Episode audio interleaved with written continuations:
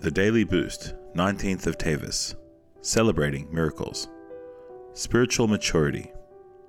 It says in the Talmud, Niddah, in the future, mitzvahs will become nullified.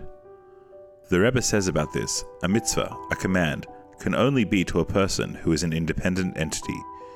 He can thus be commanded to follow the will of God and not his own. When Mashiach comes, we will stand in complete unity with God.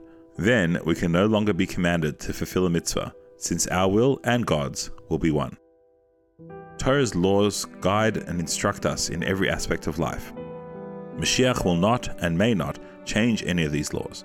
Instead, Mashiach will teach us their inner reasons so that we not only understand these laws, but also experience them. Mashiach will bring us to a state where we will appreciate that they are the truest expression of our essence. To perform mitzvahs joyously simply because this is who we are. This joy is the joy of Mashiach.